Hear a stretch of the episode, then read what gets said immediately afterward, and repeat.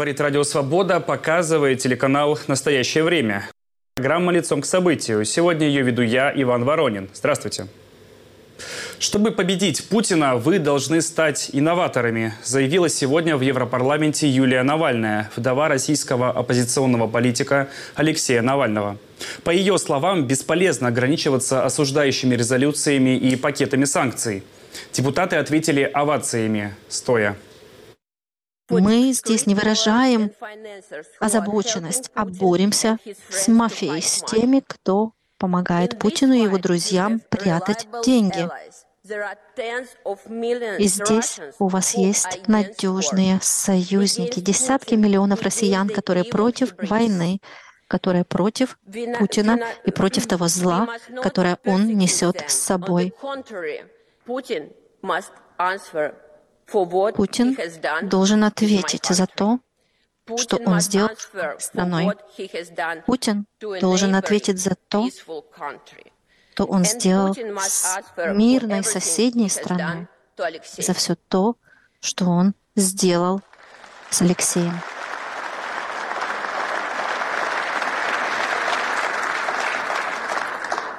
My husband will never see what the beautiful мой муж никогда не сможет увидеть, какой красивой станет Россия в будущем. Но мы с вами обязаны это увидеть.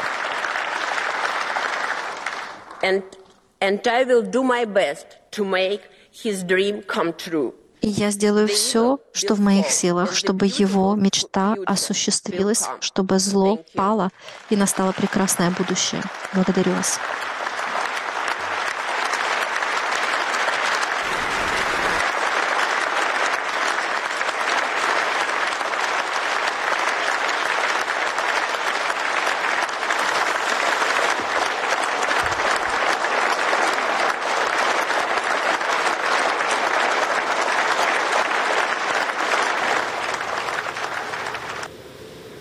Во время выступления громким охом прокатилась по залу пленарных заседаний реакция европейских политиков, когда Навальная рассказывала об издевательствах над телом Навального и его матерью.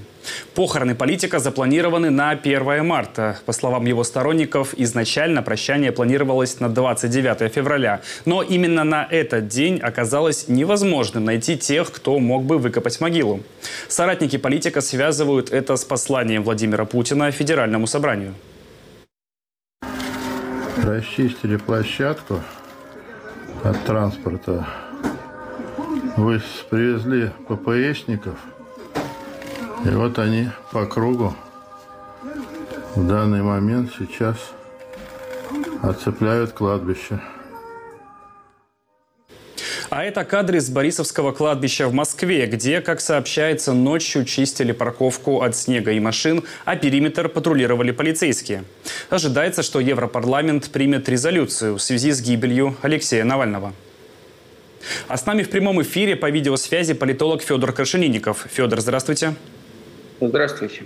Юлия Навальная обещала продолжить дело мужа, призвала европейских политиков перейти к противостоянию с Путиным ну, средствами похитрее, чем резолюции и санкциями. А, на ваш взгляд, возымеет ли это действие и можно ли назвать это началом ну, такой политической деятельности Навальной? Или пока это выступление скорее имеет символическое значение? Как вы думаете? Ну, вообще, когда человек выступает с такой высокой трибуны, это уже и есть политическая деятельность. Потому что в таком формате только главы государств, ну или, может быть, Тихановская, вот еще из э, оппозиционных лидеров, выступала в таком формате. И это уже не первое выступление Юлии Навальной на таком высоком уровне. Поэтому нравится это кому-то или не нравится, де-факто ее деятельность в качестве э, высокорангового оппозиционного политика уже началась. И, очевидно, будет продолжаться. Нет никаких причин ее э, прекращать, тем более, что она сама об этом говорит, что будет ее продолжать. Насчет того, возымеет ли это эффект, Хочется надеяться, что возымеет, потому что мне кажется, что для многих европейских политиков было шоком, и даже западных политиков, что Навальный, о котором они публично много говорили, поддерживали, и тем не менее оказалось, что его можно просто взять и убить в тюрьме. Это в каком-то смысле вызов им всем. Да? Это в каком-то смысле обнуление э, веса западных политиков, потому что действительно мы десятилетиями жили в мире, в котором э, есть люди, узники, они сидят в тюрьме, но если у них большая группа поддержки, если их поддерживают на международном уровне, ну, вроде как с ними ничего не происходит, потому что те, кто их держит в тюрьме, боятся. И вот Путин показал в том числе и западным политикам, что он уже ничего не боится, и что человек, за которого э, вступались самый высокопоставленный лидер западного мира, может просто быть убитым в путинской тюрьме. Возымеет ли это действие на, собственно, европейских политиков и отдельных чиновников, которые в том числе сегодня ну, лично слушали выступление Навальной? Ну, я надеюсь, я еще раз повторю, я надеюсь. Но я не, я не пророк, у меня нет стеклянного шара, я не знаю, какое это возымеет действие. Посмотрим, что будет. Федор, спасибо. И, впрочем, тут стоит, наверное, отдельно проговорить, что отдельные заявления европейских политиков стали куда решительнее. Франция готова вести своих солдат в Украину, заявил президент республики Эммануэль Макрон. Американский институт изучения войны считает, что Путин начал подготовку к агрессии против НАТО. Подробнее в нашем сюжете. Поддержку Украины пора усилить, и, возможно, придется ввести туда войска НАТО. Такое заявление сделал президент Франции Эммануэль Макрон на конференции в Париже. Участниками встречи стали представители 20 европейских стран. Сегодня нет консенсуса о том, чтобы отправить войска в Украину, но в динамике ничего исключать нельзя. Мы сделаем все, чтобы Россия не могла выиграть эту войну. Мы не должны исключать, что может возникнуть необходимость в безопасности, которая оправдывает некоторые элементы развертывания. Заявление Макрона попытался сгладить французский министр иностранных дел. Стефан Сижурне сообщил, что войска НАТО, если и будут введены, то не станут выполнять в Украине боевые задачи. Мы должны рассмотреть новые действия по поддержке Украины. Они должны отвечать очень конкретным потребностям. Разминирование, киберзащиту, производство оружия на месте – Некоторые из этих действий могли бы потребовать присутствия на территории Украины, не переходя порог боевых действий. Ничего исключать нельзя. Однако сгладить ситуацию не удалось. Союзники по НАТО, Германия, Великобритания, Италия, Испания, Польша и Чехия поспешили дистанцироваться от идеи Макрона и заявили, что никакой отправки войск в Украину не будет. И не только для небоевых задач, а вообще не будет, подтвердил и представитель Совета нацбезопасности США Джон Кирби. Uh, Единственный американский военный персонал, который находится в Украине, связан с посольством как часть офиса военного аташе. И они выполняют важную работу, помогая нам в подотчетности за оружие и системы, которые поставляются Украине. Президент Джо Байден ясно дал понять, что американских войск на Украине не будет. Любая форма присутствия военных НАТО в Украине станет эскалацией, говорят российские дипломаты. Это подтверждают и в Кремле. В этом случае уже нужно говорить не о вероятности, а о неизбежности. Вот так и оцениваем. И также должны оценивать эти страны, отдавать себе в этом отчет. И задаваться вопросом, соответствует ли это их интересам, а главное интересам граждан их стран. Впрочем, в Украине уже присутствует западный спецназ, пишет Financial Times, ссылаясь на высокопоставленного представителя одного из европейских оборонных ведомств. Однако официально в НАТО это отрицают. О возможной войне альянса с Россией в последнее время говорят часто. В январе министр обороны Германии Борис Писториус даже назвал конкретные сроки. В течение 5-8 лет Россия может напасть на одну из стран военного блока, считает он, и призывает быть к этому готовым. О том, что Путин уже сегодня планирует военную агрессию против НАТО, свидетельствует свидетельствуют его указы от 26 февраля, говорят эксперты Американского института изучения войны. Указы якобы восстанавливают московские и ленинградские военные округа, которые будут проходить вдоль границ со странами НАТО и Украиной. И это может позволить Кремлю одновременно занять позиции против НАТО и упростить командование в Украине, считают эксперты. А издание Financial Times пишет про секретные военные документы о возможном ядерном ударе со стороны России. Документам около 10 лет, но военные эксперты, с которыми сообщалось Financial Times, говорят, что документы актуальны и сегодня. Заявления Макрона не, не случайные, считает общественный деятель Марк Фейгин, с которым мы поговорили перед началом эфира. Не расцениваю заявление Макрона как случайное. Вы понимаете, Макрон очень осторожный человек, его осторожный политик. Вот, если он такие вещи заявил на конференции, которую они собирали 26-го, я так понимаю, да, в Париже, то это подготовленное было заявление, безусловно, и они взвешивали все риски от э, озвучивания подобного заявления во французском руководстве однозначно, потому что премьер Аталь э, как-то, в общем, э, с этой идеей высказал тоже согласованное мнение – это означает, что, разумеется, речь не идет о немедленном участии, непосредственном вовлечении каких-то европейских армий, каких-то европейских военнослужащих в действия боевые в Украине. Об этом речи, по-моему, вообще не идет. Но обозначается позиция. А это очень важно, что такое развитие ситуации возможно. Ну и как бы для теста смотрят, как реагируют другие участники. Да? То есть в основном это было осторожное либо отрицательное мнение политиков там, Германии, ряд других стран, которые говорят, нет-нет, мы вовлекаться в это не будем. Ну, никто же не говорит о том, что речь идет о войне и военном соприкосновении. Речь может идти о каких-то гуманитарных миротворческих миссиях со стороны именно этих сил, Понимаете, под мандатом ООН это, как выяснилось, невозможно. А вот европейские силы могут каким-то образом рассматривать для себя возможность создания зон безопасности или чего-то такого, понимаете? И я думаю, что это был такой проброс этого заявления для того, чтобы посмотреть за реакцией Москвы. Москва, э, Москва отреагировала, как и должна была отреагировать. Они расценивают любое э, в вовлечение в этот конфликт э, третьих стран, и в частности европейцев, как непосредственное вступление в войну, что не соответствует действительности абсолютно, потому что украинское правительство на своей суверенной территории может приглашать любые войска, любых представителей армии, каких сочтет нужным. Да, такой позиции не выражена открыто, и она скорее отрицательной всегда была, да, но тем не менее, кто знает, как будет развиваться ситуация. А если к Киеву подойдут войска, да, условно, нужно ли создавать зону безопасности на Западе Украины. Это вопрос открытый.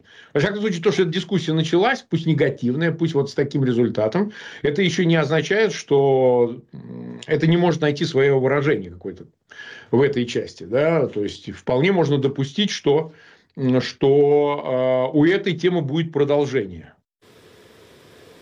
Возможно ли реальное противостояние России и НАТО? Такой опрос мы запустили в начале нашей трансляции. Уважаемые зрители, делитесь вашим мнением в конце эфира, подведем итоги.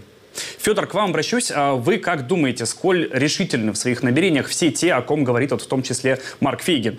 У нас, слава богу, не 37-й говорил в свое время Владимир Путин, но тут уже какой-то пафос 39-го, если угодно. Ну, я на самом деле, честно сказать, не понимаю, что обсуждать, потому что все дружно заявили, что никто воевать в Украину войска не пошлет. И надо понимать, что для любого западного правительства послать своих граждан в Украину, чтобы их там убило российской ракетой, случайно или не случайно, это падение правительства и проигрыш на выбор. Никто на это не пойдет. Мы, мы знаем прекрасно, как западные страны трепетно и бережно относятся к своим гражданам, правильно делают – я бы хотел, чтобы Россия также относилась к своим гражданам, Украина. А, и вот так вот взять и отправить на фронт или просто в Украину, которая вся находится под обстрелом российских ракет, своих граждан, чтобы они там могли погибнуть, это очень рискованная э, позиция.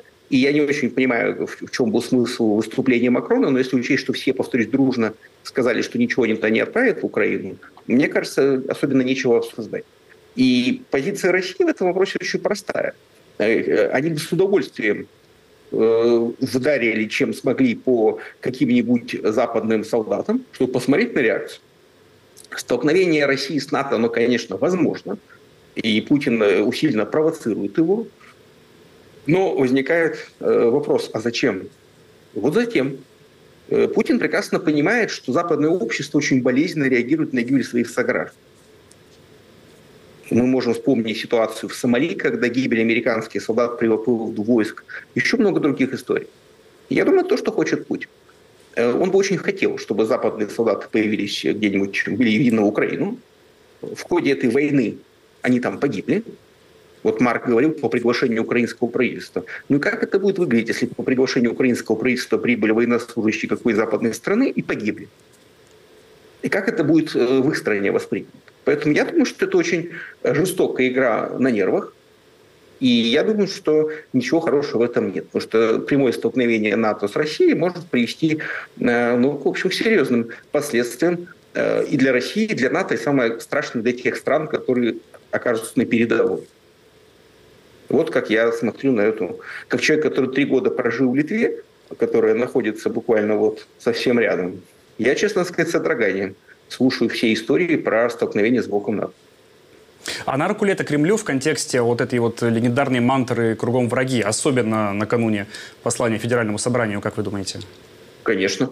Э, подождите, но путинская позиция какая? Что э, Путин всегда э, э, говорил, что Запад хочет напасть на Россию, Запад угрожает России, что Запад вмешивается в дела Украины, что Украина самостоятельно и не может без Запада существовать, ее Запад поддерживает. И каждый аргумент вот в пользу того, что Украина сама за себя постоять не может и уже без Запада не обойтись, это то, что Путин потом с трибуны скажет, а я вам говорил. А я говорил, что Украина не, состоялась как государство. Вот видите, они даже защищать себя не могут без иностранных солдат. Поэтому, честно сказать, это тоже... Ну, я не говорю, что надо вообще обращать какое-то внимание на то, что говорит Путин, и там на заявление пропаганды. Это бесполезно. Пропаганда найдет, что сказать. Но я не очень понимаю вот этого энтузиазма по поводу появления в этом конфликте э, на территории Украины американских или других западных солдат. Я, насколько я понимаю, в Европе, на Западе никто не хочет прямого столкновения. Э, именно страна НАТО с Россией. Почему? Потому что в этом столкновении ущерб, который Россия может нанести стране НАТО, может оказаться ну, критическим. Особенно, повторюсь, для приграничных стран потому что Соединенные Штаты за океаном, Великобритания довольно далеко, э, там Франция, может быть, даже при современных средствах, предположим, далеко, но Польша, но страны Балтии и даже Германия, Берлин, они вообще-то не так далеко и находятся, между прочим, или Скандинавия. Федор, новость последних минут. Э, Россия заявила, что примет военно-технические меры на фоне вступления Швеции в НАТО. Как нам к этому относиться? Не становится ли тревожнее на фоне этого? Или все-таки это скорее, ну, нужно было что-то проговорить, нужно было что-то ответить, ну, на том мы разойдемся. Но, тем не менее, вот как в нашем сюжете отмечалось, а, новые военные округа были созданы еще до этой новости, хотя, впрочем, не то, чтобы она стала неожиданностью. Ну, честно сказать, меня удивило вот это вот, э, надо же, какой ужас создан округа. Что это, собственно говоря, меняет? Можно подумать, без создания округов нельзя э, вести войны там и так далее. Э, воссоздание округов никаким образом не улучшает ситуацию для России. То есть это чисто бюрократическая реформа. Станет больше генералов в штабах. Поэтому это чисто ритуальная мера, вот вы правильно сказали, надо чем-то ответить. Ну вот как ответить? НАТО вступила, в, Швеция вступила в НАТО, Финляндия, ну что тут можно сделать? Ну какой-нибудь жест совершить. Мы вот создадим, э, какой ужас, Ленинградский военный округ, какой кошмар. Э, то есть э, какие-то генералы, значит, поменяют таблички на кабинетах, если раньше они были в каком-то другом военном округе, теперь будут в Ленинградском и в Московском. И что? Э, это никак вообще не повышает ни боеспособность, ни уровень угрозы, ничего, потому что решение о нападении, об атаке принимает не какой-то военный округ, а Путин, как главнокомандующий. Поэтому будет там Московский округ, Ленинградский, или они их объединят в один, или разделят на 10 округов. Это ровно счетом не меняет ничего. Это чисто бюрократическое перекладывание э, документов из папочки в папочку. Ну, допустим, да, это военная бюрократия. Но вот еще, один, еще одна новость сегодняшнего дня. Депутаты, непризнанные Приднестровской республики, обратились за помощью к России, что бы это ни значило. Они обвиняют Киев, э, Кишинев в организации экономической блокады. Мой коллега Артем Радыгин поговорил об этом с молдавским правозащитником Ионом Маноле. Как Республика Молдова поменяла какие-то правила по отношению к Приднестровью для того, чтобы или приднестровских э, экономических агентов, для того, чтобы коммерческих в первую очередь, для того, чтобы они смогли э, оперировать на международном рынке, импорт, экспорт, то автоматически каждая вот такая э, ситуация, которая меняет какие-то правила, то для них автоматически является блокадой. На самом деле э, Кишинев хочет, чтобы все экономические агенты, которые являются на территории Республики Молдова, в том числе с Приднестровского региона, работали в правовом поле и имели равные условия. Так как э, до этого, до начала 2024 года, э, приднестровские предприятия имели какие-то льготы, скажем так. И остальные или предприятия, которые работают в остальной территории Республики Молдова, они были дискриминированы. Учитывая ситуацию в Украине, конечно, каждый, э, каждый из нас думает, что эта помощь предусматривает какую-то военную или, скажем так, ситуацию, которая могла бы касаться дестабилизации Республики, Республики Молдова. Естественно, мы э, не можем сказать, что мы не находимся в этом, э, в этом риске. Есть, есть такой риск, есть такие риски для Молдовы. И я надеюсь, что э, э, правоохранительные органы э, государства Республики Молдова знают, работают для, для того, чтобы обеспечить безопасность и сохранить мир в Республике Молдова. Приднестровье надеется на дипломатическую поддержку России. Я повторюсь, Федор, вот в связи с этим вопрос, а что может вообще подразумеваться под этой любопытной такой формулировкой, под этой самой помощью? Особенно в контексте так называемой помощи самопровозглашенным республикам буквально два года назад. Очень какие-то вот похожие такие симптомы, или даже, я бы сказал, легкое дежавю. Ну нет, я, честно сказать, посмотрел, что говорят и люди в Молдове, и украинская разведка. На самом деле никто не ждет развития по такому сценарию, потому что э, была действительно один э, какой-то э, молдавский человек распространял вот эту теорию, что сейчас они призовут к присоединению к России и начнется повторение. Э, это абсурд по той простой причине, что у России сейчас нет попутной границы с Приднестровьем несмотря на то, что это была одна из целей вторжения в Украину, прорубить коридор до Приднестровья, они этого не сделали. Таким образом, если сейчас Приднестровье начнет создавать проблемы, там очень мало войск. И перебросить их туда невозможно.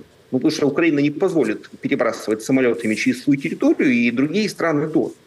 Таким образом, сейчас, устраивая там какую-то напряженность, это просто провоцировать соседние страны, именно Молдову и Украину, на э, ввод войск Приднестровья.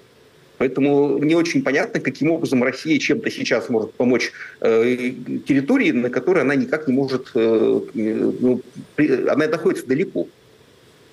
И мне кажется, что это какие-то, вот о чем говорил коллега из Молдовы, разборки экономические между Молдовой и Приднестровьем, э, и приднестровская вот эта элита просто давит на Молдову э, вот такими громкими заявлениями.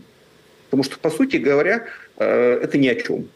Они не, не, не призвали их присоединить их к России, потому что они этого, кстати говоря, не сильно и хотят. Зачем им и так хорошо живется, как они там живут, ну вот элитам. Э, то есть они, по сути, сделали просто громкое заявление, из которого ничего не следует. До тех пор, пока Россия не вышла границы Приднестровья, э, серьезно обсуждать какое-то там вот военное развитие не представляется. Я не вижу в этом смысла. То есть завтра мы не услышим упоминание Приднестровья, в принципе, в, в послании э, Владимира Путина. Правильно я все понял? Ну, я думаю, что нет, э, потому что, повторюсь, это будет странно выглядеть. Ну, хорошо, он квакнет про Приднестровье, а его э, туда, не знаю, там заведут украинские войска, молдавские или румынские, и что, и где Приднестровье. Он ведь, когда сказал про ДНР и ЛНР, они же не были в положении Приднестровья. Они де-факто контролировались Россией с 2014 года а не так, что это были какие-то там территории на другом конце глобуса, и он их признал. Путин никогда не делает э, таких рискованных шагов. Он очень трусливый человек.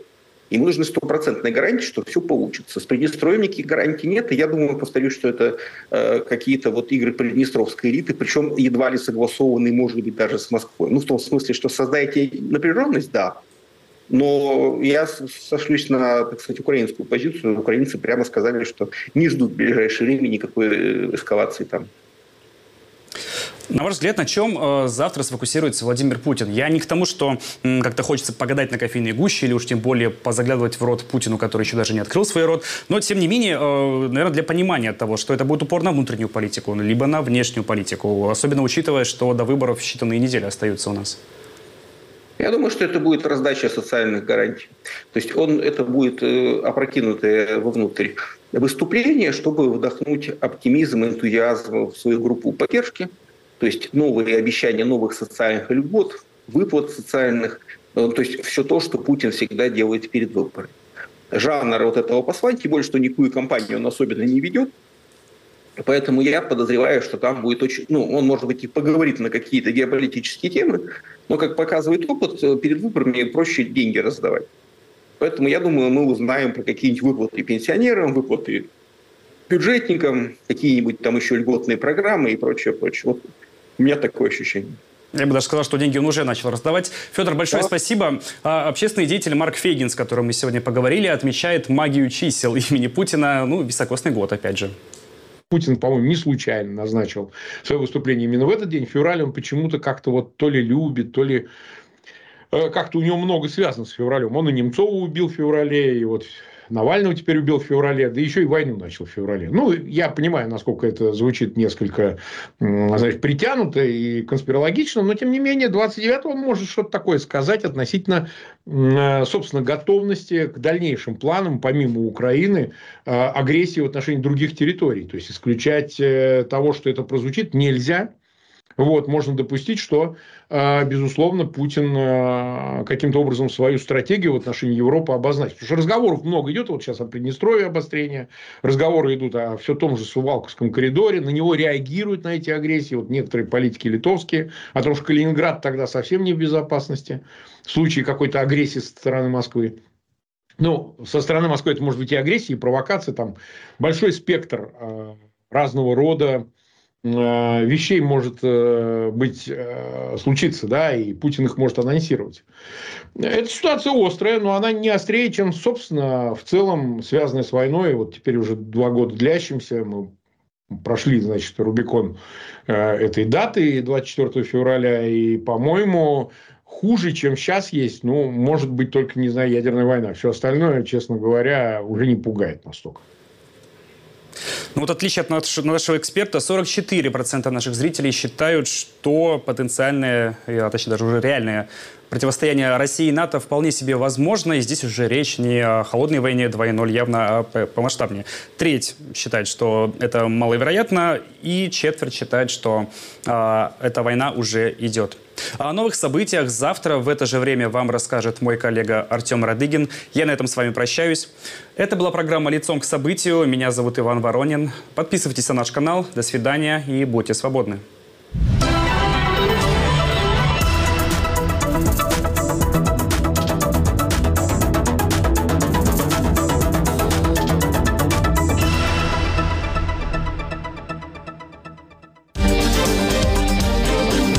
Если вы испытываете трудности с доступом к сайтам Радио Свобода, Свобода.орг, Сибреал.орг и Севреал.орг, воспользуйтесь VPN-клиентом.